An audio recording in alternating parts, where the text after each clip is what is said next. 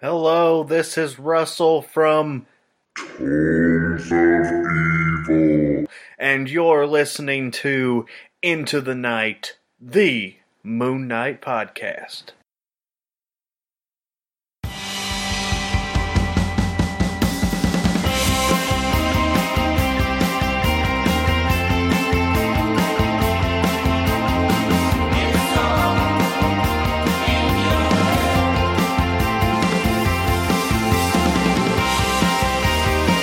Yes, welcome back, loony listeners. You are listening to Into the Night, the Moon Knight podcast. This is episode 237, and you are with your Hyper Khonshu Ray. Hello, and uh, and joining me for this uh, episode at the top of the week, it's an idle chat, is none other than uh, valued loony and uh, cosmic force in his own right, the power, of Chad. Chad, welcome, welcome, welcome. Hey, how's it going? Yeah, good, good. Always good to have you back, Chad. Always great to, always great to, you know, just shoot the breeze. Um, we've got something uh, quite, you know, quite different that we started about a month ago. Uh, Chad is joining us to go through the second part of understanding DID. It's a bit of a sub segment that we have for, for idle chat and uh, and graciously assisted by fellow loony uh, Lena uh, who's part of a, a DID system. So uh, this will be interesting, Chad. I mean, have you? I don't know. ha- What were your thoughts when I when I came up to you and I said, Chad, you know, do you want to do you want to do this? Um, are you fraught with um, I don't know curiosity, or or is it something that's a little daunting, or what what, what do you make of this? I'd definitely say curiosity, if anything, because it's as far as it comes, it's better to be like more acquainted with these type of things. Mhm. Yeah. Just, it just seems senseless to just cast it aside. It's generally part of something in Mark. Why not? Yeah, yeah, exactly. Uh, you know, it and it could actually lend itself to, um, you know, potentially make you appreciate Moon Knight or Marc Spector or you know his um his travails a lot more by understanding this. Uh, and also as well, look, I I should uh, point out that as as with part one, uh, what Lane's article is also um, trying to do is dispel a, a couple of myths and misunderstandings of DID. So, to, so it's kind of to get you, the loonies, who obviously love Moon Knight, uh, just a bit a bit more knowledge um, on what DID is and how that is potentially represented correctly or incorrectly in the comic books. And uh, and so I. Th- so we'll we'll go through this article with Lena, and she does cite uh, some Moon Knight comics in it. So it'll be interesting to go through uh, some modern runs as well. Uh, before we kick off any of that and some news, of course, I've got to um, thank our sponsors. So of course the the Patroonies, a huge thank you, one and all, uh, listed as co-producers and executive producers on each of the episodes. Show notes also on the Patreon temple on itkmoonnight.com. Uh, you can see the names listed there. And uh, the one on the website will be all the Patroonies uh, that do uh, pledge.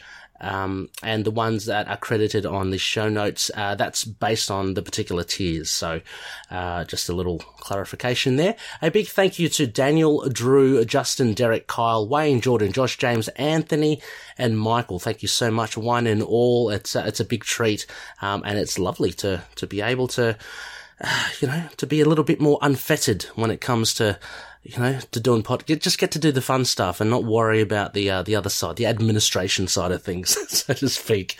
Um, also, as well, a we must shout out our our uh, Patroonie sponsors. First of all, Drew Toombs. Uh, he's got two. Uh, monikers that he goes under Tombs on SoundCloud and Lurk Music on Bandcamp. So all to do with different sorts of genres of music. Go check out Drew's uh, dance music that he produces on SoundCloud under Tombs, and he also does uh, horror and sci-fi inspired soundscapes under Lurk Music with a CK on Bandcamp. Uh, as always, as well, uh, long, stalwart, uh, Looney and Patroonie, Daniel Doing, and his creation Fringe Knight, an in- original indie comic based on Erie, Pennsylvania's very own mysterious superhero. Go check it out. He's doing great stuff. Chad, you know, he, there was an Erie Comic Con not that long ago, and I was chatting with Daniel. Uh, he obviously set up a stall for Fringe Knight. He had uh, this is this is the amount of dedication Daniel does. Uh, he got a cosplayer to cosplay as one of his characters, and she kind of was in character and was at the stall as well. Uh, there was a whole, uh, a full suit of Fringe Knight in the background. Obviously, Daniel didn't wear it during the uh, the weekend, but it was there for everyone to see. And uh, he said his store he sold out that weekend, which is pretty damn good. Yeah, exactly. For those that didn't, that don't have video, uh, Chad just raised the eyebrows there and whistled. So well done, Daniel. I just want to give you a shout out there. Uh, finally, Dreamland Comics from Illinois, the superhero superstore. So uh, that's uh, thank you one and all. Uh, so Chad, before we get into in understanding DID, we do have a bit of white noise, so I just wanted to get your thoughts on some of them. Again, smattered throughout, uh, nothing too big, but uh, you know, worth discussing anyway. The first thing kicking us. Sorry, Chad, were you about to say something? I, I didn't say anything yet. Okay, I thought you were about to. Um, kicking kicking off. Uh, there was that photo, chat. Um, so some of the loonies may know in the Facebook group and on social media, Willem Dafoe, Ethan Hawke, and Oscar Isaac were photographed together, all flipping the bird uh, at the camera. Uh, so uh, I'm assuming they're all in Hungary. First we got Mark Ruffalo, now we got Willem Dafoe. What the hell is happening over there in Hungary, Chad? Um, Tell me. I guess I will tell you everything I know, right? um, I think that there's sort of like an ongoing joke. Uh, apparently, Willem Dafoe likes to flip the bird everywhere he goes. It's like uh, Oh, okay. Martin Freeman, who also just throws that thing up all the time. Does he? Oh, okay. Oh, I didn't know that. It, it- I can see it more from Willem Dafoe than from Martin Freeman. Um, it reminds me of also Jon Bernthal. Always does the. Um, you've seen photos of him. He always he always points at something. Like so, if if there's a fan that he's doing a selfie with, he'll just like point at the fan, or he'll point at a, a Funko Pop of or toy figure of his of the Punisher or something. He, yeah, he always does that. They they seem to have their own signature things. But Willem Dafoe, why not? Flip the bird. He's old enough. Who cares? I've been watching that guy since uh, Crybaby, Oh. uh, the little Johnny Depp uh, musical. oh, yes. Right. Did that have Nick Cave in there as well? I wouldn't doubt it. There's tons of weird things. Yeah. Actually, come to think of it, I think Ethan Hawke was in that too. Oh, a bit of a uh, connection there between Ethan Hawke and Willem Dafoe. But yeah, okay. But um, apart from flipping the bird, what is this thing about them all congregating in Hungary? Chad, is this is this is Marvel just shooting there because of uh, cheap rates, or I mean, taking nothing away from it's a beautiful and Budapest, beautiful, beautiful country, but it's just a bit of a coincidence that we get Mark Ruffalo, and now we've got Willem Dafoe, um, all doing different movies. But we get the common thread here of Ethan Hawke and Oscar Isaac. What's going on? Hmm. That is perplexing. I would honestly have to just say that it's just you know cheap rates for filming rights. I mean, lots of different like diverse biomes to go to. Why not? Look, I'm going to go there, Chad. I'm going to be the one to to shake the tree. Is this something to do with Spider-Man: No Way Home? Are we going to see Moon Knight? Are we going to see Moon Knight's nemesis? Are we going to see the Hulk in Spider-Man? And and are we going to see like it's it's kind of half revealed that we're going to see the Green Goblin there? I mean, that's that's kind of a given. Are they all going to Yeah. be there? What is happening? I mean, they showed off the pumpkin bombs rolling. They definitely have Doc Ock showing back up. hmm You know, Alfred Molina looking very sharp. Um, yes, I would love to see Willem Dafoe back, though. I, I would as well. Like, in one state or another. Just, he's a great actor. I would um and again this is just personal taste, okay? So please take it with a grain of salt, loonies. Um I would prefer it if he doesn't come back in that costume and potentially in another costume. Um there was that one, I don't know if you saw it, it's an animatronic one, or I don't know what you call it. it was That a- one was terrifying. that was cool, wasn't it? Imagine Yeah. Willem Dafoe in that. I mean, he's already got such a, a articulate face, so it's a shame to to hide it. But that that costume in Spider Man hit his face anyway. So, um, yeah. So that's my only kind of hope.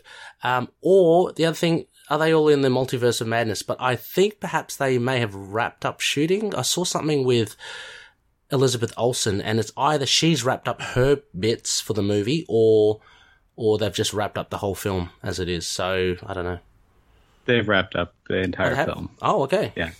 Ah. All the secrets are contained now. Oh, don't you wonder sometimes that like those actors? Sometimes. Sometimes. but no, but don't you wonder like they've got that knowledge in their head and they've just obviously got to bite their tongue, but the things they know, how cool is that? It's like, oh, Benedict Cumberbatch, things that he knows. Uh, but anyway, okay. Well, that was a, a little bit of uh, on-screen news there, loonies. Uh, Oscar Isaac again, you know, um, groundbreaking. We're expecting groundbreaking, blah, groundbreaking stuff from him, as he uh, as he said. Uh, apart from that, Chad, uh, let me just have a look. Oh yeah, um, on the comic front, there were some variant covers that were released. Um, so we know issue three coming out uh, this coming Wednesday.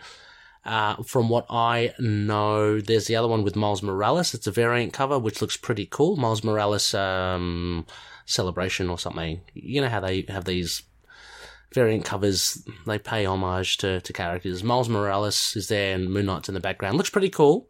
Um, But we got some for issue four, and uh, want to um, shout out Looney John Marsden from the Facebook group.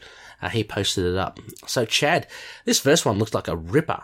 Moon Knight issue 4 Stormbreaker's Venomized variant by Joshua Cassara. Uh, what do you make of this? I think it is very indicting about what could be going on here. Right? So it basically shows off like a papyrus font, uh, just like beautiful pictogram here, uh, hieroglyphics on this wall, and there's a Knight of the Moon wearing all black with a wagging tongue like it's venom. Mmm. And uh, I mean, we all know that you know, Moon Knight has been around for a while. He's a legacy character, and as of what was it, four years ago, that Venom turned into like this age-old threat. You know, going Mm. on with like Grendel and God, was all that, that four history. years? Was that? Jeez, yeah, yeah. It seems like a while ago. Yeah.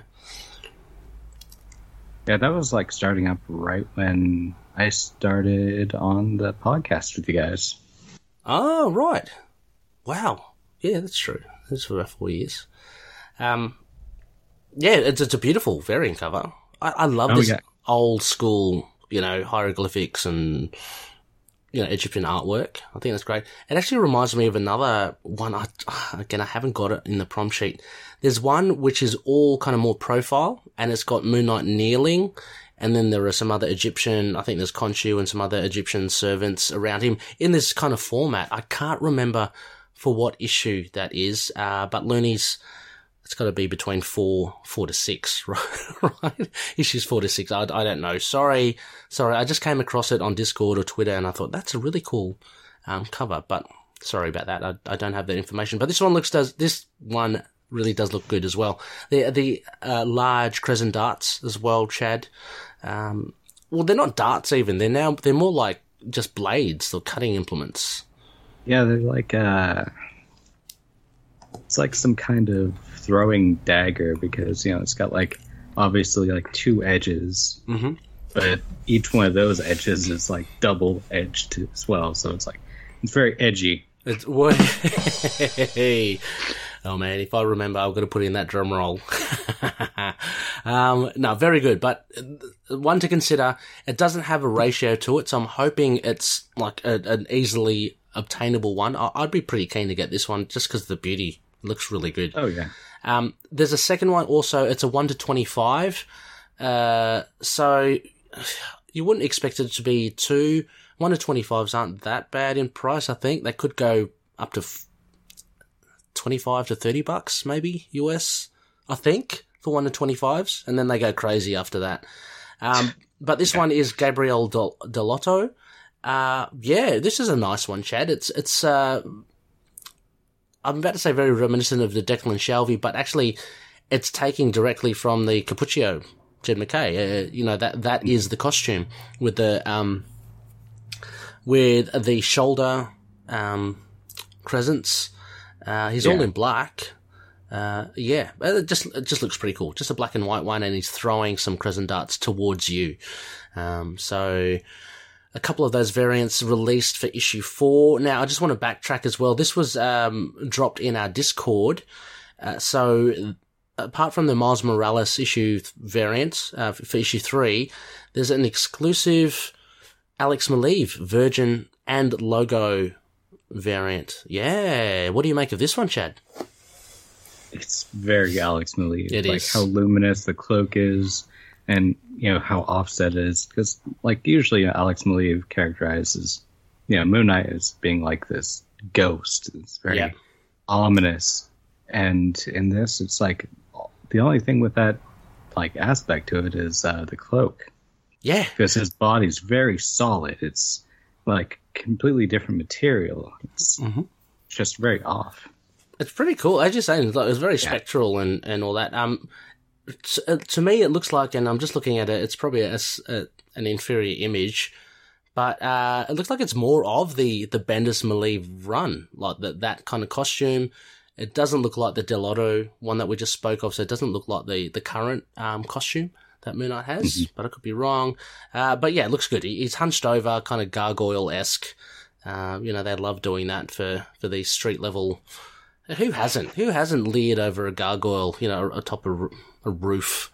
Spider Man, Daredevil, Midnight, I'm sure. I don't think I've seen Dreamwalker do it.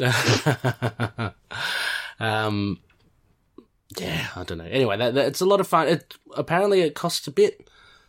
It's got here. I've got here forty, not fifty bucks. That could be for both of them. So that's that's okay. Do you ever get Virgin covers, Chad? Uh, no, I don't have that kind of money. Oh, I, I mean, yeah, I don't know as well. But this one seems not that bad. Like it's what 25, 25 US. So if you if you halve it between the two, but yeah, that is a bit exy for a, a um. if I was in the business of like binding entire runs together, I'd definitely get Virgin covers Oh, because okay. that would just go perfect with each other. Oh yeah, that would look uh, really spectacular.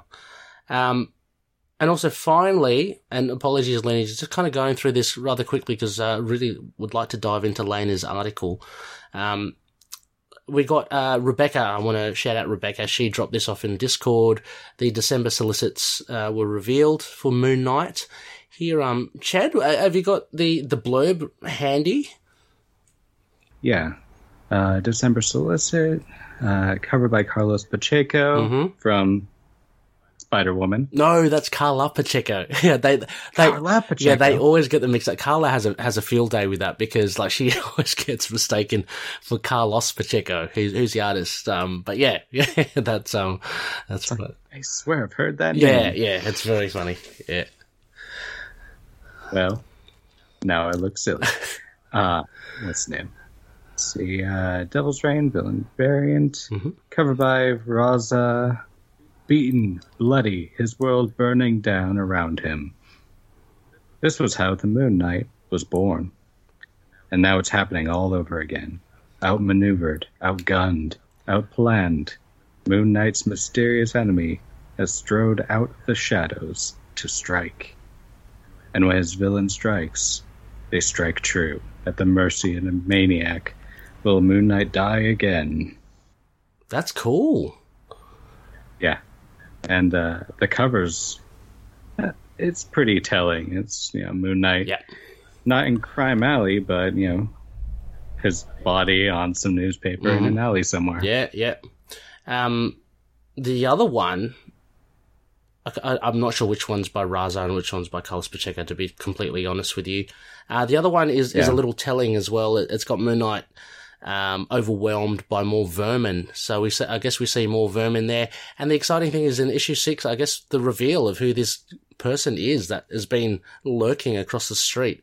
Um, should be interesting. Uh, who was it that uh, I was talking with, with Noel and Justin, and we came up. I was in one of their previous episodes, uh, and we thought, hang on, what if it's this person? Um, I'm, I can't remember who. Maybe Nimrod Strange. I don't know. Oh. Arsenal. that would be that would be funny. Um, but yeah, I guess it will be revealed then. Uh, and interesting because that's issue six, so that would potentially be the end of that first arc. So, so we don't get to see them until until the very end, like the last issue. So that's that's interesting. Um, any any thoughts, Chad, as to who that might be? Have you have you got your your theory hat on? I mean, I- honestly think it's just going to be some random lycanthropic uh, moon priest. Still got my money down on that. Okay, okay. Well, I mean, we'll we'll have to wait and see. Um, but very exciting stuff, and I like the idea that the way that was framed in this solicit, um, it's happening. It's happening all over again. You know what I mean? So it's a callback to him dying. I, I'm assuming uh, in the hands of being left to die from Bushman. Uh, he's he's he's going down that track again. Um, I doubt it would be referring to. Uh, maybe it's just in the sense of abstractly of just dying, because I was about to say with him in Spector um, at the end of Marc Spector Moon Knight, it was very different scenario, but he still died in that in that sense. I don't think his body's going to decay away, but um, I guess he's he's at death's door again. I guess that's that's it. So, um, yeah, interesting. Anyway, Loonies, uh, check it out if you can in our social media groups or platforms. Uh, the the the pictures, whatever you call them, um, the covers should be ready available, uh, readily available there. Um, right, Chad. So let's get to this. So this is exciting. So in case you you haven't heard of uh, part one that we did, understanding dissociative identity disorder, um, we've been working in collaboration with with Doug slash Lena. Um, they're they're part of a system. They they have DID themselves, and Lena in particular. Um, she is very interested in, in this side of things when it comes to reading the comics. Um, so she reached out to us and said, look, I'd, I'd love to write articles um, for the show and um, to kind of dispel some myths and, and, and kind of bring loonies up to speed a bit more with what DID is actually about. Um, and I mean, previously with the Moench run and such, uh, it hasn't been represented, you know, accurately. So this is going to be interesting. Um, and so what what Chad and I will do is we'll read through Lena's article, and uh, yeah, I guess we'll just stop when when we feel we have any questions, Chad, or or um, you know, we, we can expand on on something that Lena has written. So, um, why don't you kick us off, Chad, with uh, the opening paragraph, and we'll uh, we'll see where we go. Okay. Let's see. Hello, fellow loonies. This is Lena again, with my first issue-specific review of Moon Knight's representation of DID. For this one, I'll be going through issue number nine of the Lemire and Smallwood run. Very good run. Uh, Incarnations, Part 4. This issue tells a story of how Mark merged his other identities into himself so that he could be one whole person. This one really hit me hard because it reminded me of some very difficult times in my slash our life. But I think it's important that I explain why this process of trying to merge alters doesn't always work as smoothly as it did in this issue. Because of this, something that a lot of people misunderstand about DID. Yeah, so I mean, off the back again of part one, uh, th- one of the things that I really learnt from Lena's article and what I, I guess is alluded to here is that um, previously, I guess therapists and such tried to merge uh, these alters and, and these identities into one, whereas I guess that's not really the way to go. Um, it- it's more like trying to tr- trying to manage and and um, I guess live with with these other identities. Uh, that seems to be more of a healthier option. Um, also, the misconception that the mind has splintered into these these fragments of identities, which um, a lot of kind of comics and stuff, I guess, and pop culture um, represent DID in, where it where it isn't actually the case at all. It's more like um, it's not like it's splintered off into various regions. It's more like the mind is always there, but it's just kind of, um, and I guess working on a very complex level. Um, yeah. So, uh, yeah, so I can understand why that in this issue, Incarnations Part Four, um, it would have really hit hard for Lena. Um, yeah. Uh, going on, Lena says the first page of the issue starts with a Space Knight Mark explaining how he was so excited to sign up for the space program. But then when a virus started turning people into werewolves, he had to evacuate as many people as possible to the experimental base on the moon.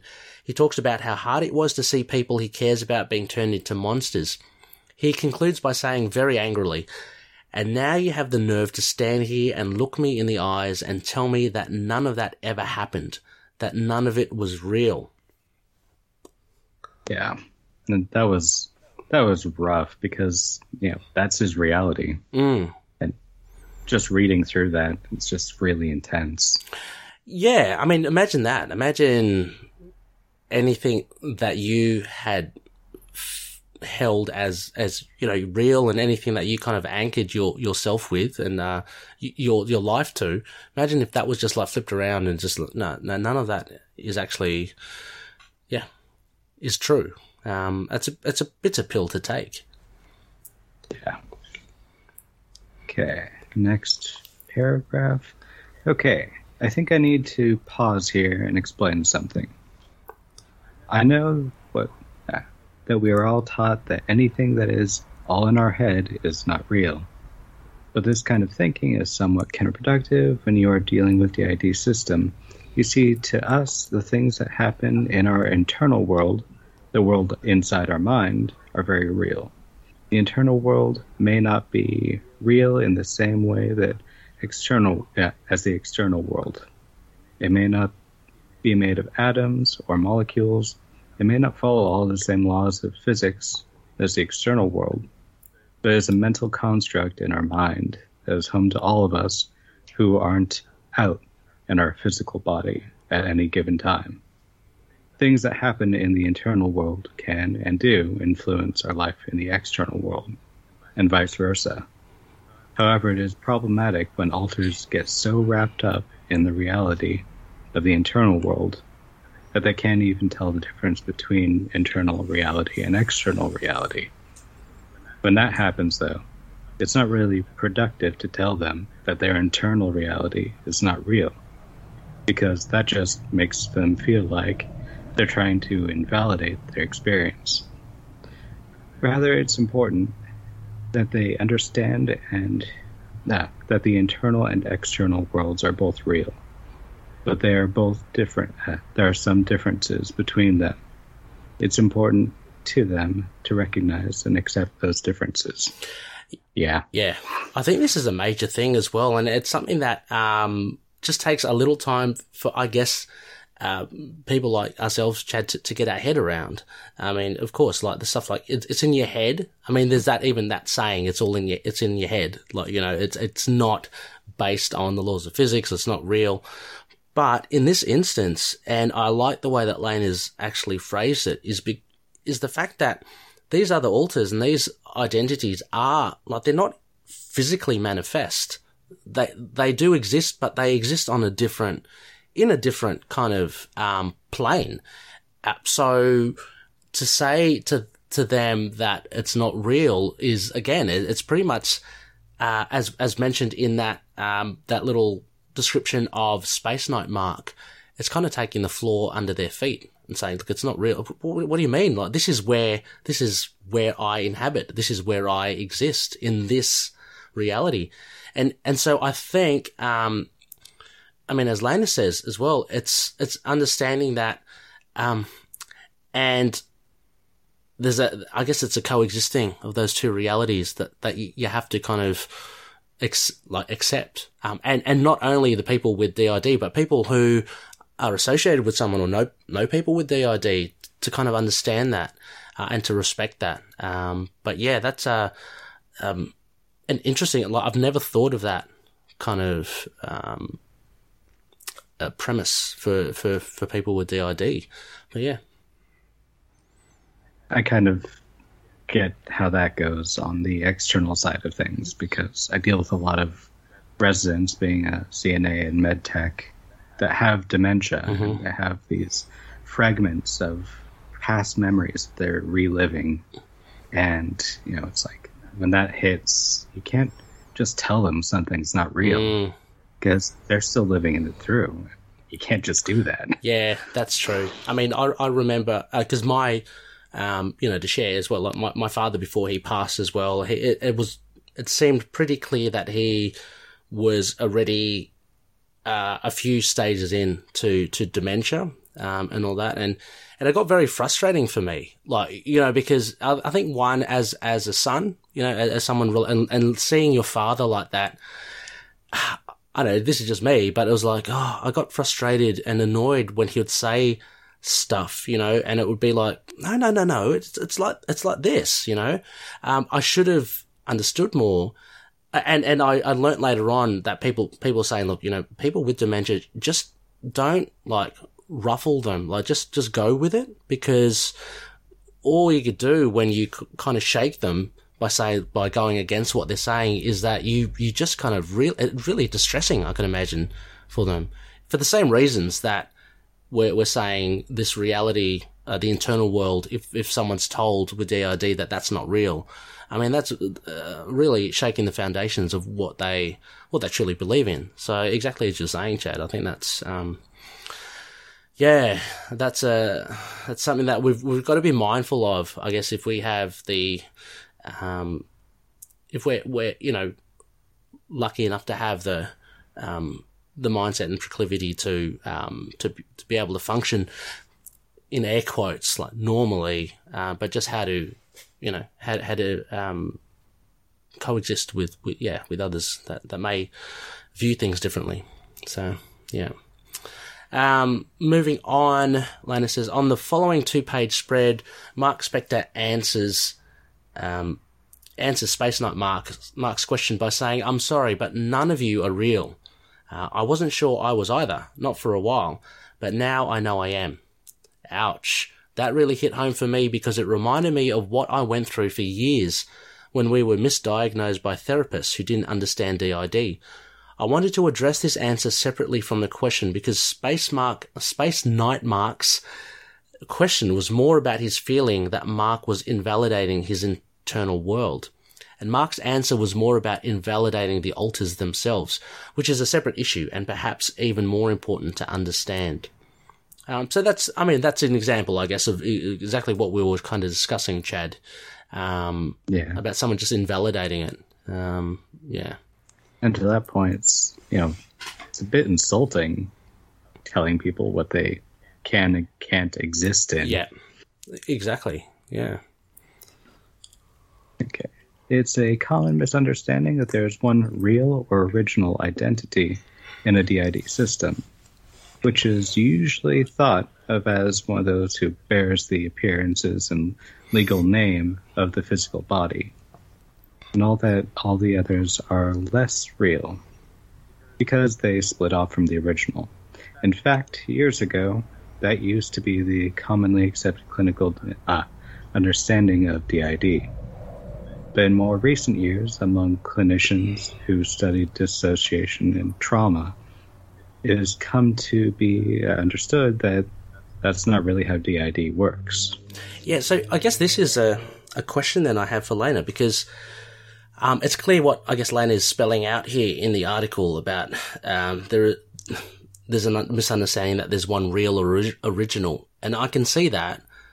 Um, but say, for instance, we take Marc Spector Moon Knight, like he, um, he was born and he grew up as Marc Spector, right? So he, so like that to me isn't it isn't that the original you know not to say not to say that the others that come up later are any less so but by some definition that that is the the the first one right like before before the trauma happens before the trauma happens and the other identities kind of surface um there's always got to be like there's always i mean i guess what i'm saying there's always got to be a, a um a set out point you know what I mean? There's also got to be a start. Um, so I guess my question to Lena would be then, um, I can understand, yeah, I can understand what, what she's saying, but then, uh, by that definition though, there would be a there will be original. I mean, I, I don't want to say that without. I don't want to say that and well lessen any of the other identities, but it's but but, but by that definition, like, they were there first. I, I don't know. What do you think, Chad? I mean, I think it kind of goes by case by case basis with the alters and Mm. the system itself.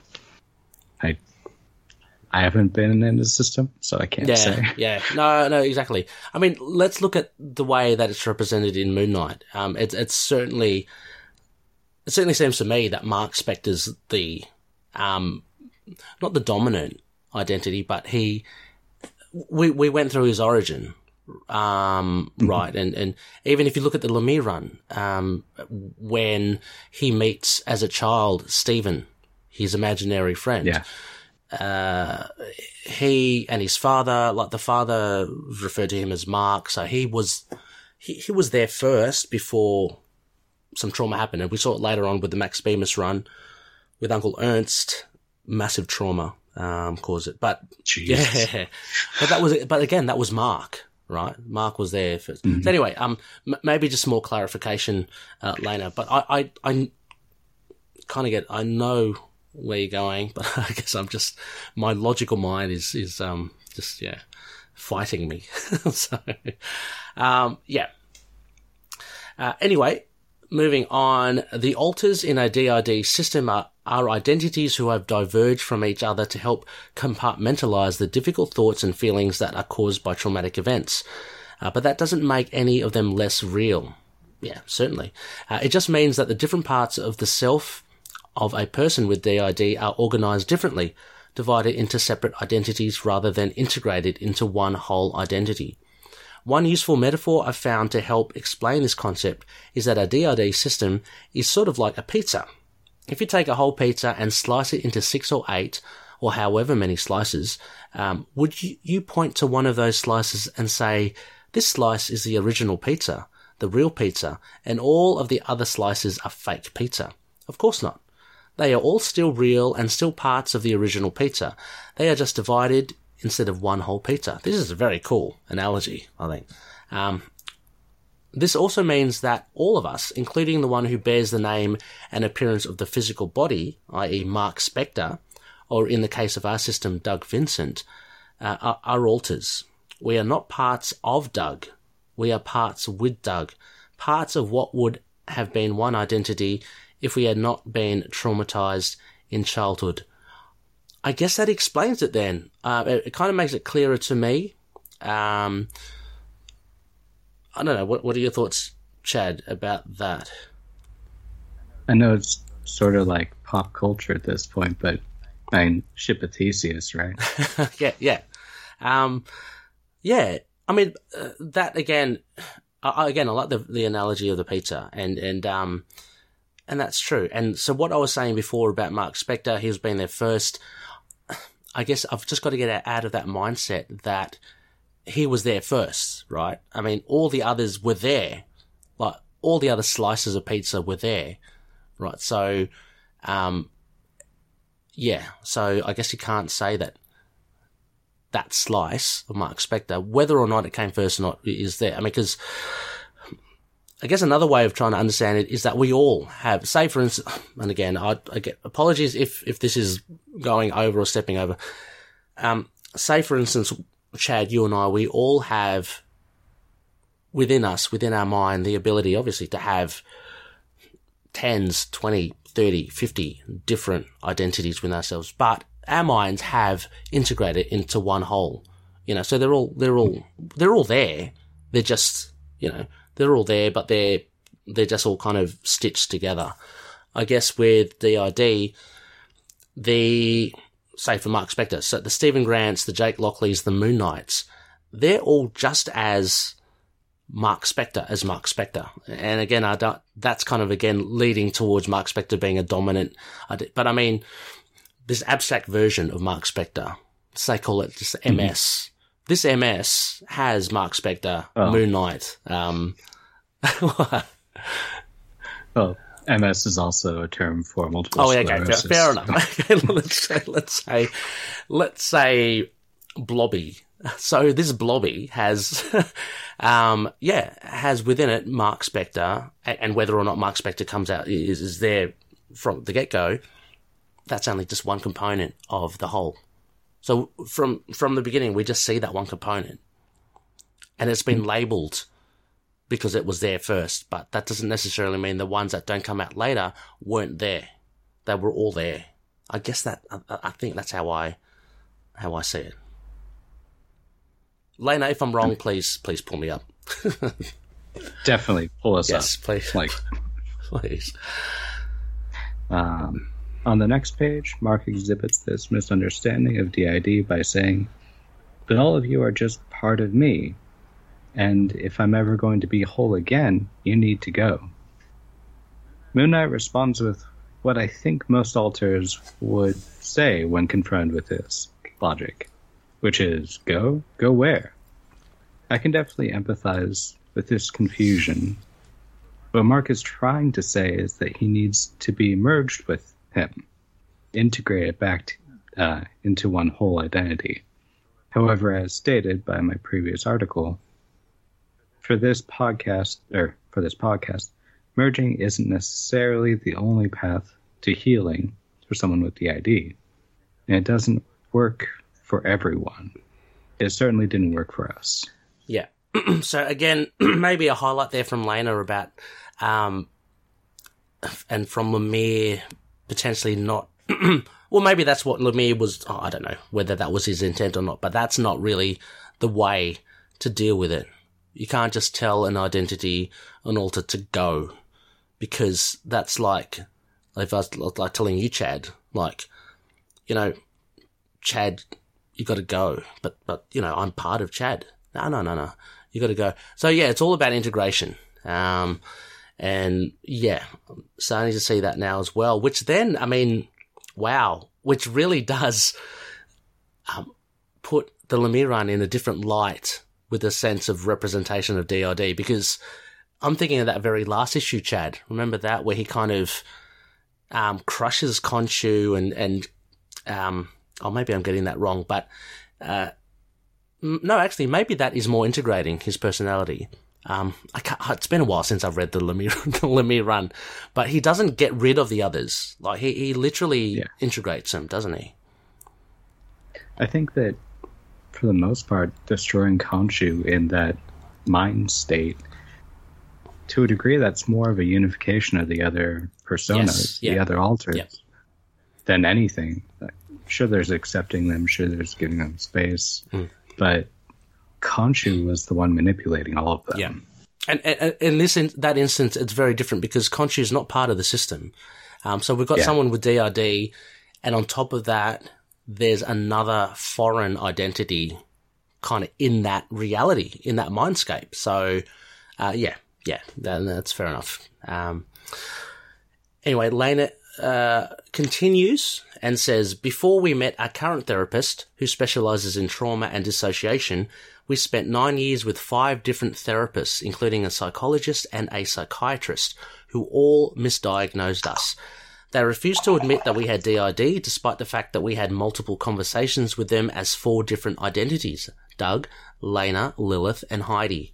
They claimed that Lilith, Heidi, and myself were delusions that Doug created due to stressful events. Let me tell you, it really sucks to have someone call you a delusion to your face. My God, that would be terrible. Um, they told us that we had to merge with Doug so that he could live a normal life as one whole person again. Wow, wow, okay. Over the course of those nine years, we tried every method our therapist could think of, uh, and some that I thought of on my own to try to merge us, and nothing worked. Sometimes it would appear to work, but eventually uh, we would realize that we were still separate, and it was back to the old drawing board. It was like trying to combine two different colors of Play Doh. You can squish the yellow and red Play Doh together into one ball, but no matter how hard you press on it, it won't become one ball of orange Play Doh. That's how it was for us.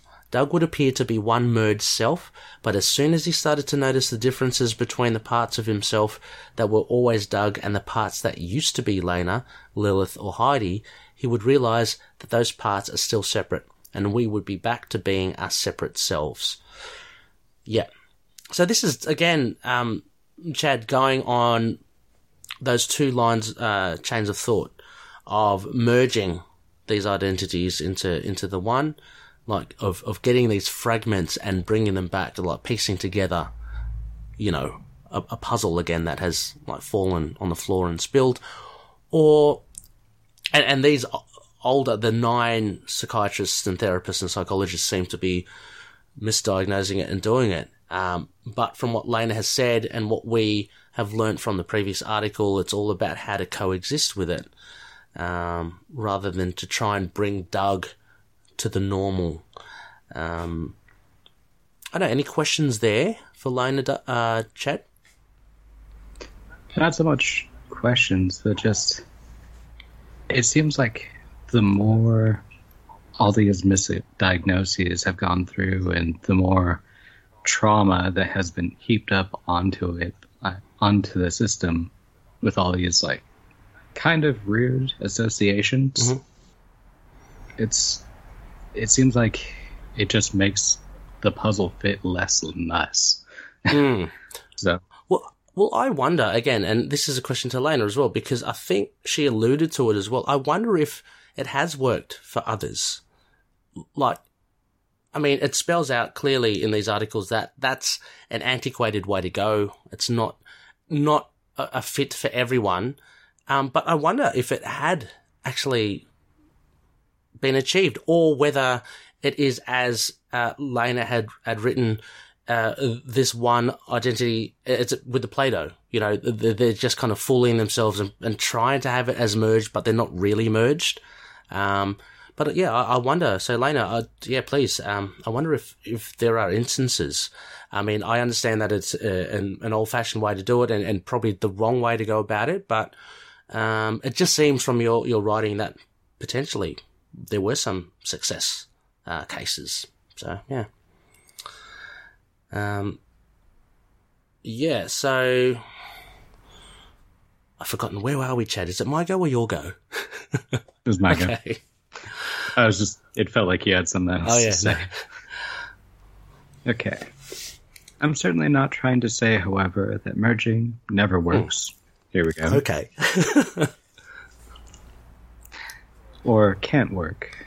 There are lots of DID systems who claim that some or all of their alters have merged, and I don't want to invalidate their experiences.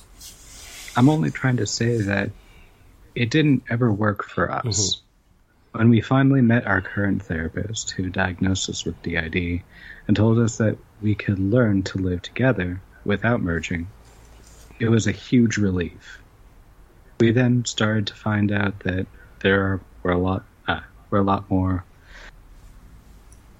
a lot more than just four of us. Sorry, I kept skipping lines. Um, when it didn't matter because this new therapist was teaching us the tools we needed to live together in harmony, and those tools still work no matter how many of us there are. hmm Well, okay, so a bit of egg on my face there. Lena's, Lena's pretty much answered that question. And again, I just want to um, uh, reiterate, Lena. So, um, I'm assuming Chad as well. I'm I'm coming into this article fresh. I, I know that you sent it to to me a while ago, but I wanted to get like the um, sincere reactions to to the article as we we are doing the show. So um, I, I like to leave it, um, and we kind of Chad and I um, just work through uh, work through it. So apologies that my my five minute spiel was answered in your next paragraph, but uh, uh, uh, but in any case, yeah, I guess as well, Chad. Um, whatever whatever really works. You know, you know what I mean. Um, as Lana said, it may work for others to try and merge, but uh, if if it was a huge relief to to see if you can coexist and if you can function in society and not be um, not be harmful to yourself or or um or uh, I don't say like trouble for others, but if you yeah if you can if you can exist in society like however way you manage it, then that's um that's a good thing. I mean that's you know we all don't have to be the same. I mean you know that's a that's the idea. So we all kind of but you know as long as you know, as long as we're kind and good to each other, that's all that, that all that matters, really, isn't it? You know, we can function properly. Um, but yeah, so thank you, Lena, for that last, uh, last one. So anyway, Lena continues, but anyway, enough about us for now. Back to Moon Knight. Over the course of the next several pages, Moon, uh, Mark tries to merge the others in various ways. First, Space Knight Mark, being the newest and least fully formed, simply fades away. I've met other systems who have alters who are fragments, who don't seem like fully formed identities. Since we don't have any of those, I'm not sure if those types of alters would be easier to merge or not. However, I do know that when we have encountered alters in our system who were newly formed, in some cases just days before, they still seemed just as separate as any of the others, and would therefore not be any easier to try to merge if we were still trying to do that. So that's interesting. Um, Chad, I, I guess, um, I guess is that again dispels this interpretation of Lemire that Space Knight Mark can't just fade away because he's like the newest or may, maybe least formed. I guess it just it just doesn't work that way. I'm gonna guess that has a lot to do with different variables involving why that drama decided to take that route. I mean, Mm, okay. not exactly cut and dry on how you can just say an event takes its place of importance in your mind. Mm, It's like, you know, it's your stimuli, it's you know your emotional tr- trauma that goes with it. Mhm. It's just yeah. there's a lot that goes into memory. Yeah, no, for sure. Oh, I mean, yeah, the, the mind is such a complex thing. So, um, but yeah, I mean, it is interesting as well. And I guess Lane is just, just showcasing, um, how this representation in comics is done for, yeah, for better or worse. Um, um, but with def- definitely that instance with Space Knight Mark seems to be, uh, yeah, like a, an interesting point, I guess, the way that he kind of disappears in that sense. Okay. The next go is Moon Knight, which is, interestingly, Mark refers to as Jake Lockley, aka Moon Knight. Most of the other writers who have portrayed Moon Knight and Jake are two separate alters, but here Lemire seems to be saying that there are they are the same. I'm not sure if that means that they were two alters that have merged, or Moon Knight was always just Jake's superhero alias. But either way, Mark sees Jake slash Moon Knight as the most violent of all uh, of them all. He tries to reason with Jake, but he just responds with anger and violence. So Mark reluctantly returns to the violence, killing Jake, quote unquote, with a crescent dart. Is probably the worst possible way to try and merge alters. yeah. It's not possible to kill alters while the physical body is still alive. So it's likely that trying to merge with other alters by violent means will only make them more angry and or more untrusting and afraid. Even if it seems to work, it will probably lead to guilty feelings and resentment if that alter ever separates again, which, like I said, happened to us eventually after every time we thought we were merged. But in this story, it seems to have worked, with the dead, quote unquote, Moon Knight fading away to nothingness, like Space Knight Mark before him. Mark then turns to Stephen Grant, only to find that Stephen has run away. Can you blame him? Yeah, absolutely. One of the things I, I remember, uh, and is still available on our website, rtkmoonnight.com, is um, a link to, is it Beauty After Bruises? It, it's a, a non-profit organization that, that Lena uh, pointed me towards. And it, it goes about in the same way that Lena is um, in our journey on ITK is trying to dispel a lot of myths. And one of the big no-nos was do not try to kill one of your alters, you know? And so I guess we, we see that laid to bear here with, uh, with Lemire, uh, Lemire's run of Mark, um, just killing Jake Lockley. Um, it just, you know, even just on a, it just seems like a, a very risky thing to do, you know, because you're playing with a human mind and you are potentially ah, stuffing up, you know, st- stuffing up the, the, the equilibrium that is the mind by killing like one part of your mind. It just yeah, um, but yeah, we definitely get that here. Generally, just don't kill people. Well, Good idea. Actually, Jed's taken it one step further. Absolutely, absolutely. Whether in the physical world or the mindscape, just don't kill anyone. Uh, yeah, which um, which is very, like, it was such a aggressive move by by Moon Knight here to just take him out. Um, but again, I think this is the whole thing of trying to merge or trying to trying to have one sort of dominant identity um, be you know be there at the end, the last man standing. But yeah, I can uh, definitely see how that absolutely works against what you'd want to do with someone with DID. So, um, Lena continues. The final merging of Mark and Stephen is by far the most tender and emotional scene of this story. Stephen asks Mark if he is not real. How can he remember specific details of his childhood? Mark responds that Stephen has been with him since childhood and that those memories are real. I feel for Stephen in this scene because Mark's explanations are filled with misunderstandings about the nature of DID, the same misunderstandings that hurt me back when we were misdiagnosed. This scene reminded me so much of some of the conversations that Doug and I had back when we were trying to find a way to merge the two of us together. The last lines of dialogue between Mark and Stephen felt like Lemire had a tape recorder in our head all those years ago. And then there's a, a snippet here of, a, um, of what that kind of, how that played out. So Lena says, just, just promise me you'll find a way to be happy. And Doug responds, I will. I'll do everything I can, and you'll always be with me. Goodbye, Lena. Lena says, goodbye, Doug. I'm pretty sure Doug didn't go to a mental hospital to try to kill Khonshu after that, but, but I know that he did, like Mark, feel very alone. Yeah. I mean, it's obviously a very personal, um, connection that Lena has found in that bit of writing with Lemire. Um, and that was a really good scene between Mark and Steve, Stephen as well.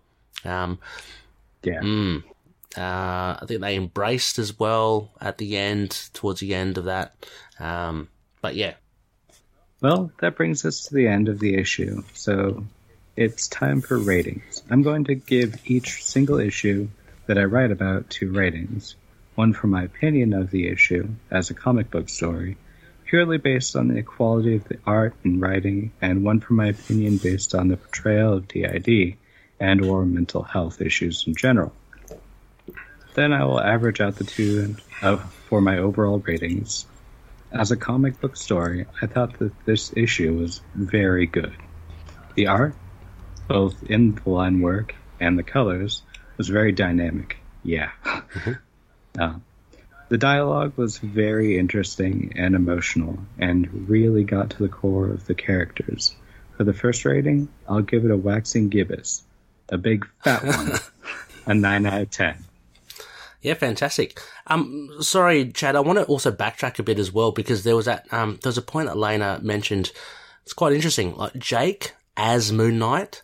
Um, yeah, I mean, no, that that's so different because like in the Moench run as well, there was never real.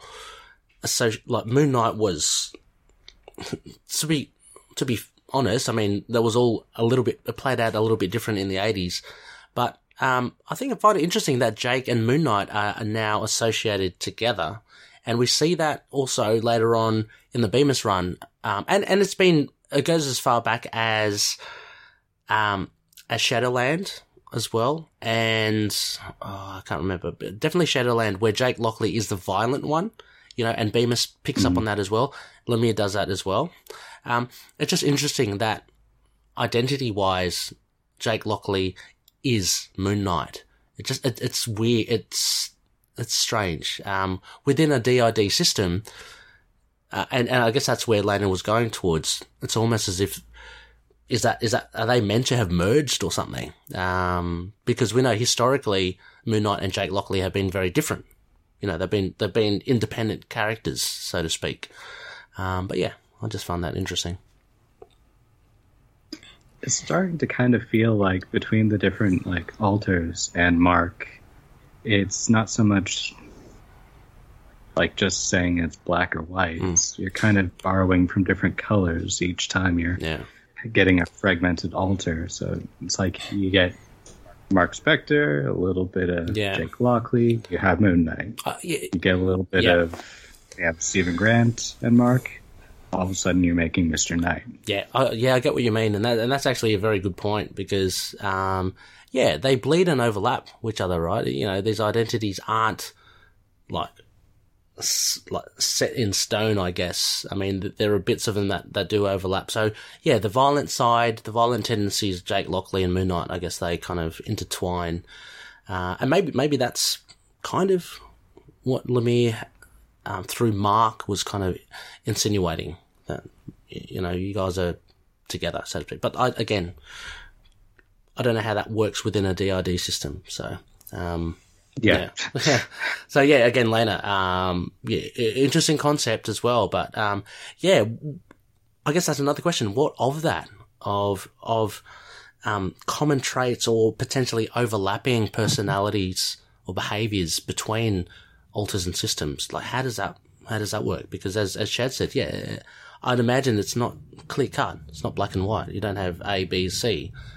Um, because you're all part of the same thing, right? You're all you're all part of the the one. Um, so it's you're all taking from that pizza is all taking from the same dough, you know. So um, anyway, um, anyway, nine out of ten. Uh, I would I, I would have given that issue a pretty high rating as well.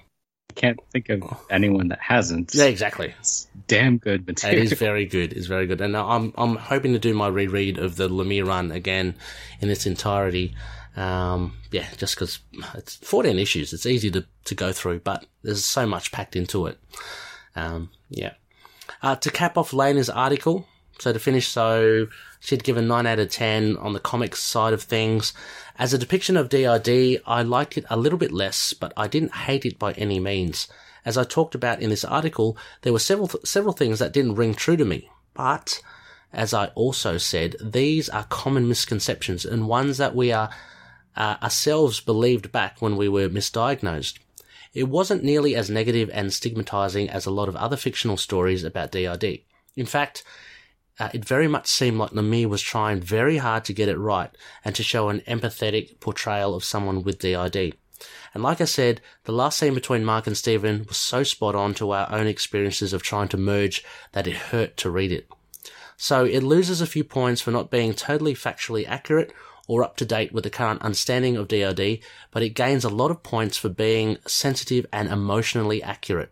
I'll give I'll give it a three quarter moon, seven and a half out of ten for the DID portrayal side of it. Uh, this gives us an av- overall average of a waxing gibbous, but a little bit thinner, but a, a little bit thinner one um, at 8.25 out of 10. Still a pretty damn good score. Um, uh, that wraps it up for this issue. The next one I'll be writing about will be the ne- very next issue in this run, issue 10, Birth and Death, part 1. May Khonshu watch over the denizens of the night. Lena, thank you very much, Lena. That, um, again, a, a thoroughly enjoyable article to go through. Chad, um, yeah, I, I enjoyed it. I look forward to, to learning more uh, from Lena as we go along and to see how that relates to the comics. Definitely. I mean, as you know, the comics have been progressing, and you know, our diagnosis and understanding of DID has been maturing over the years. It's it's only getting better. Yeah. Yeah, exactly. It's almost a shame, like Jed MacKay. I mean, he said as well, uh, he's taken a different route, uh, and he's, um, I guess, not delving too much into the DID. It's more about that, um, what's it called? Uh, uh, he, he, he termed it in issue one, where it's more about that God affecting the mind, that deity, and, and what it does to Mark. Yeah. I, I think that's a very good angle. It's a very cool angle, but I, I, a little bit of me kind of feels for, oh, it would be really cool to, to get Lena's thoughts on, on how Jed would portray it. But, um, maybe, hopefully if we get a longer run from Jed, maybe he'll turn to it, to DID. Um, I think he'll do pretty well. Uh, he's a, he's a, he's a very gifted writer. So there you go, loonies. That is Understanding DID Part 2. Hope you enjoyed it. Any questions, um, please uh, just post them up uh, in our group. Uh, address them towards uh, Lena um, or Doug. Um, and yeah, and uh, look forward to to hearing from you. Let, let us know what you think of, of our chat about it as well. Um, so it's always interesting to hear what others thought, um, and what, what others have learnt as well. Um, uh, and it's great to have this resource in, in Lena, as well as we, we do have others, uh, Jaybird, a bit of a shout out to Jaybird, uh, they're, um, uh, within the system as well. They're, they're part of the group. So, uh, very interesting. Anyway, Chad, let us take a quick short break. Uh, and when we come back, Loonies, we're going to wrap up the show, but not before just a, a bit of feedback from you all. So, so uh, see you soon.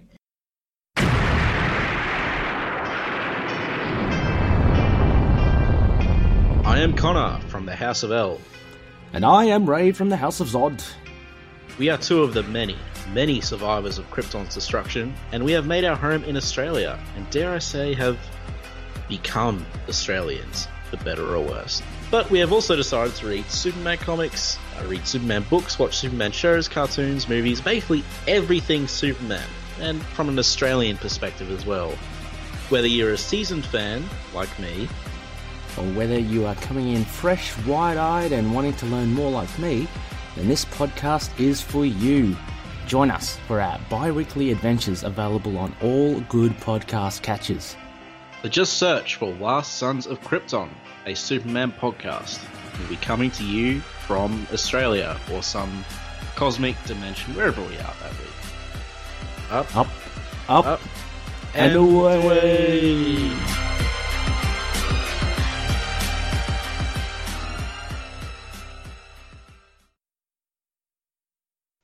Hi, this is Declan Shalvey, uh, artist, former artist of Moon Knight, and you're listening to Into the Night, the Moon Knight podcast.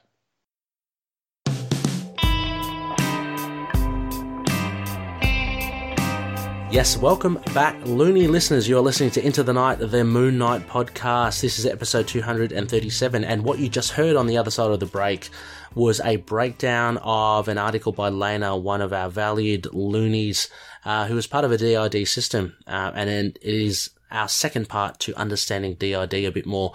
So, you know, just learn a bit more, uh, understand your, your favorite character, Moon Knight, a bit more, and see how he's presented, uh, represented, uh, with DID in the comics. But, uh, Chad, we, we do have a bit of feedback, uh, just for some previous episodes that I want to capture, uh, and just to shout out, these loonies. So, uh, why don't we just alternate between the two? I'm going to kick off with numero uno on our Facebook page in response to our previous episode where, where Justin and I discussed the Marvel Fanfare 38, whatever happened to Podunk, Podunk Slam. Uh, a new time listener, a youngin by the name of Chad Jernigan. Any relation, Chad? I don't know. he, uh, Chad writes, I had never read this before. It wasn't what I'd expect from a Moon Knight story at all. No, I'm not fond of boy bands, but I sort of empathize with Podunk Slam. As well as they were stealing their vigor from their fans when opportunity presented itself and the morality was weighed, they gave it back with zero hesitation. That's true. Um, I was kind of surprised with Frenchie's enthusiasm, but hey, different strokes for different folks. I'd give this a 4 out of 10. It was unique, but didn't seem to really pull its weight in any categories, though it was slightly amusing. So, Chad, wow, 4 out of 10. I would have thought maybe, you know, give it a pass mark at least.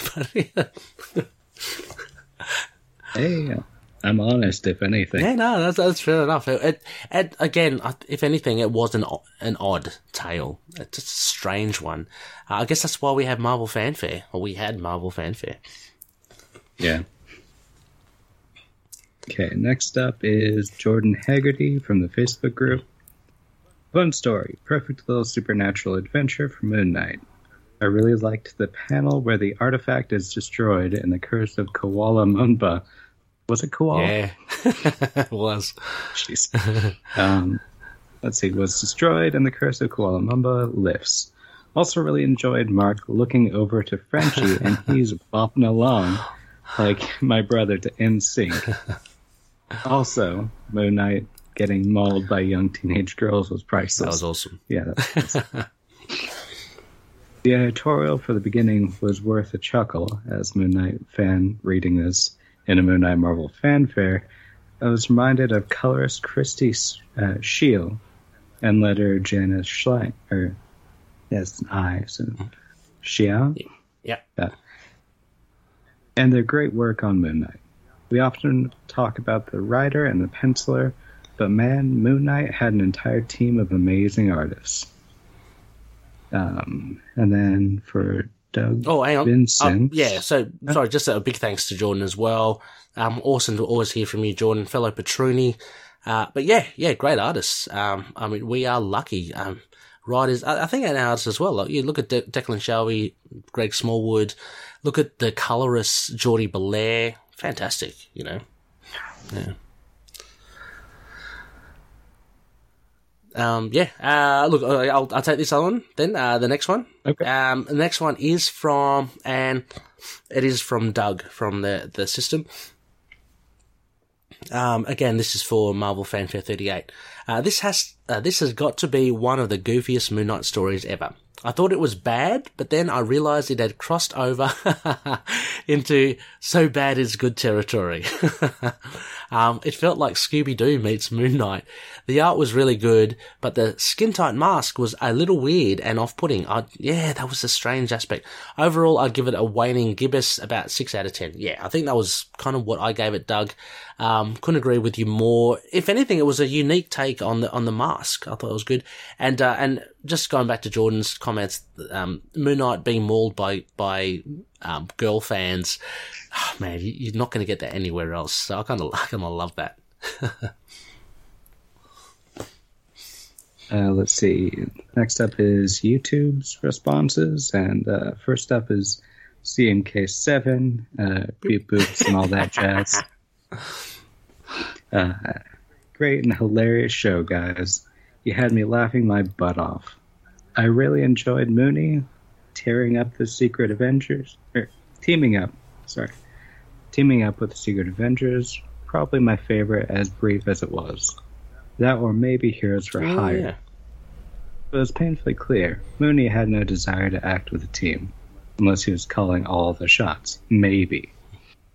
And with the song I mentioned, it is indeed very dry ice and very hair firmy. Check out the video. Lol. I certainly know it won't jive with most, but check out the synthesizer bridges at around 218. It gives me an almost mysterious Egyptian feel. They're probably just I'll have to uh, take your word for it there, Chris. Uh, thank you for that.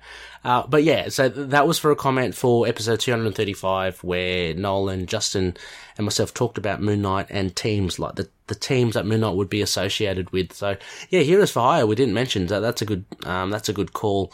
And uh, that song that Chris is referring to, uh, Gino, I get this wrong, Gino Vannelli, I think, uh, very Yeah. kind of 80s.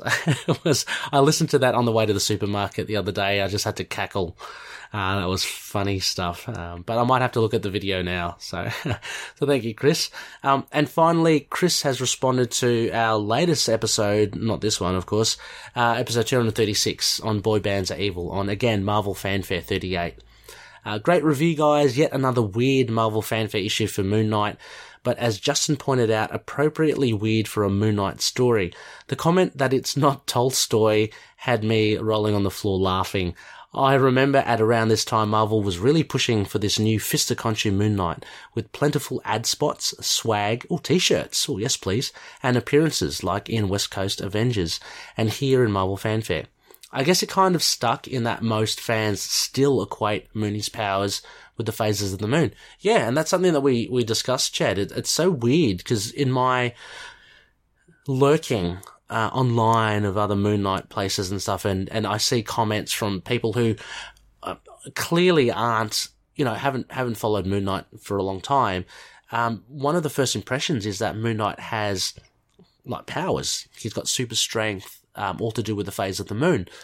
But as I mentioned in that episode, that's only that was only during Fist of Khonshu and around the West Coast Avengers. Like if you look at the whole scheme of things, it didn't last.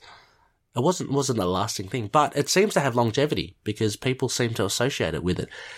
Also, the fact that it's it's maybe a logical thing. Like who's this moon guy? What the hell does he? What the hell does he do? He's got to have something. Oh, it's got to maybe maybe the moon.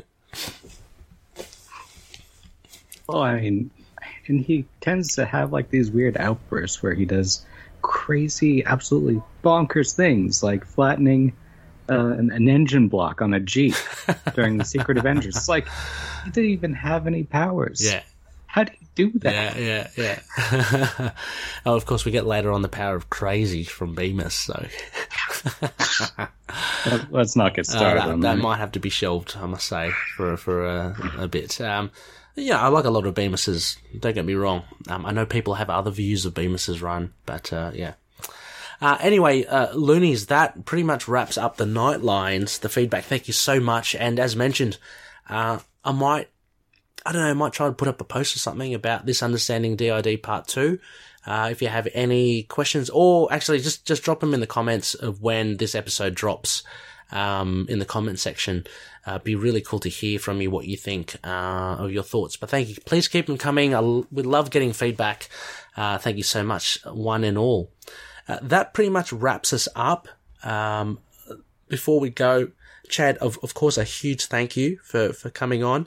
Um, always fun to have you on. Um, I know it's a, again, very strange hours of the morning for you, but that's situation normal, um, I guess, uh, for Chad. Uh, Status quo. status quo. Uh, spectacle wise, is there anything that you'd like to shout out? Um, I mean, if you're into retro anime, I kind of do a page Captain Harlock in the Arcadia. Just do a lot of memes about Captain Harlock. Been going for a little bit over a year now. Nice. Yeah, yeah. Cool. And, uh, Shadow Man, right? Come on, no? Oh. Well, I'm kind of doing a little one for uh, Shadow Man. You know, the valiant Shadow Man, not the acclaim Shadow Man. Yes. Um, all right. Well, yeah. I mean, again, uh, information will be in the show notes. Um, Yeah. Uh, for that, uh, go check it out as well. As well as you can um, see, you can see Chad in and around uh, the community as well. I'm sure Chad can answer your questions on, I don't know, um, on. I'm just trying to think of something random on on coffee, but you probably won't get that reference because uh, that would have been edited out of this episode. anyway, uh, next phase, Loonies, episode 238. Chad, now would you be able to join us for a little bit of a, a chin wag? Of course. Excellent. Glad to have you on board. Chad will be, actually, this is more honest. I, I know I, I play this charade with Noel and he always gives me crap for it, but literally we aren't, we aren't recording back to back. So it's not like I'm asking Chad if he'll join us and five minutes later he will. Um, lit, we, we are going to space this out a week apart. So as I said, we've got to wait until the new uh, uh, issue drops on Wednesday. Uh, so episode 238 will be a new comic book review. Uh, and Chad and Rebecca, fingers crossed, will be able to join us, and we're going to go through the latest run, uh, latest issue by Jed MacKay, Alessandro Cappuccio, and Rachelle Rosenberg. Uh, should be a fantastic one. We've been loving issues one and two so far. Issue three, Hunter's Moon on the front cover. Gimme, gimme, gimme. That's all I can say. so, um, so that should be fun. It should be fun to have you over there, Chad, as well. Uh, well, I mean, look, uh, this is an idle chat. I usually just give a, a very short, sharp farewell and a thank you. I'm not going to go through an outro because I've got a pre-recorded thing for that. But uh, once again, Chad, um, yeah, looking forward to it. Thanks so much. Um, any other final thoughts you want to bestow upon the loonies before we before we depart? Um, I'm just going to remind, um, let's see, a certain loony that we have a bet going, but you know we had to drop out on certain fronts. But I'm still saying, Hunter's Moon.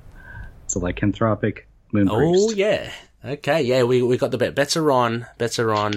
Um, I'm going to say Noel's a bookie. Hit Noel up for for odds. um, why not?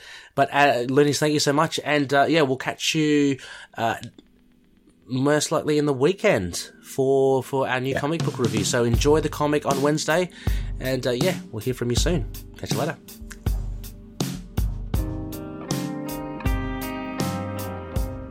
please consider checking out our Into the Night Patreon page on patreon.com slash itkmoonnight. There are plenty of incentives there, like uncut material, bonus episodes, and more, and any contribution will help expand the show. We're sponsored by Fringe Knight by Daniel Doing, and you can support his Patreon page at patreon.com slash fringenight27. Also, Tombs by Drew Tombs can be supported via his SoundCloud website on soundcloud.com slash tombs with a Z. Drew Tombs also produces horror and sci-fi based music on Lurk Music. That's Lurk Music with a CK. And you can support his music on Bandcamp at lurkmusic.bandcamp.com. We're also sponsored by Dreamland Comics, the superhero superstore.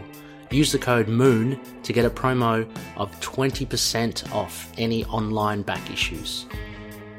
Finally, we're part of the collective, which is a informal network of like-minded podcasters. It's a repository of ideas, and we also like crossing over and supporting each other. Please check out all of these shows in our show notes under the collective. Moon Knight and affiliated characters, stories, and events are properties of Marvel Characters Incorporated. Material used and discussed within the podcast are intended for critique and review purposes only under the fair dealing concept of the current Copyright Act. The views, information, or opinions expressed during the podcast are solely those of the individuals involved and do not necessarily represent those of the copyright owners.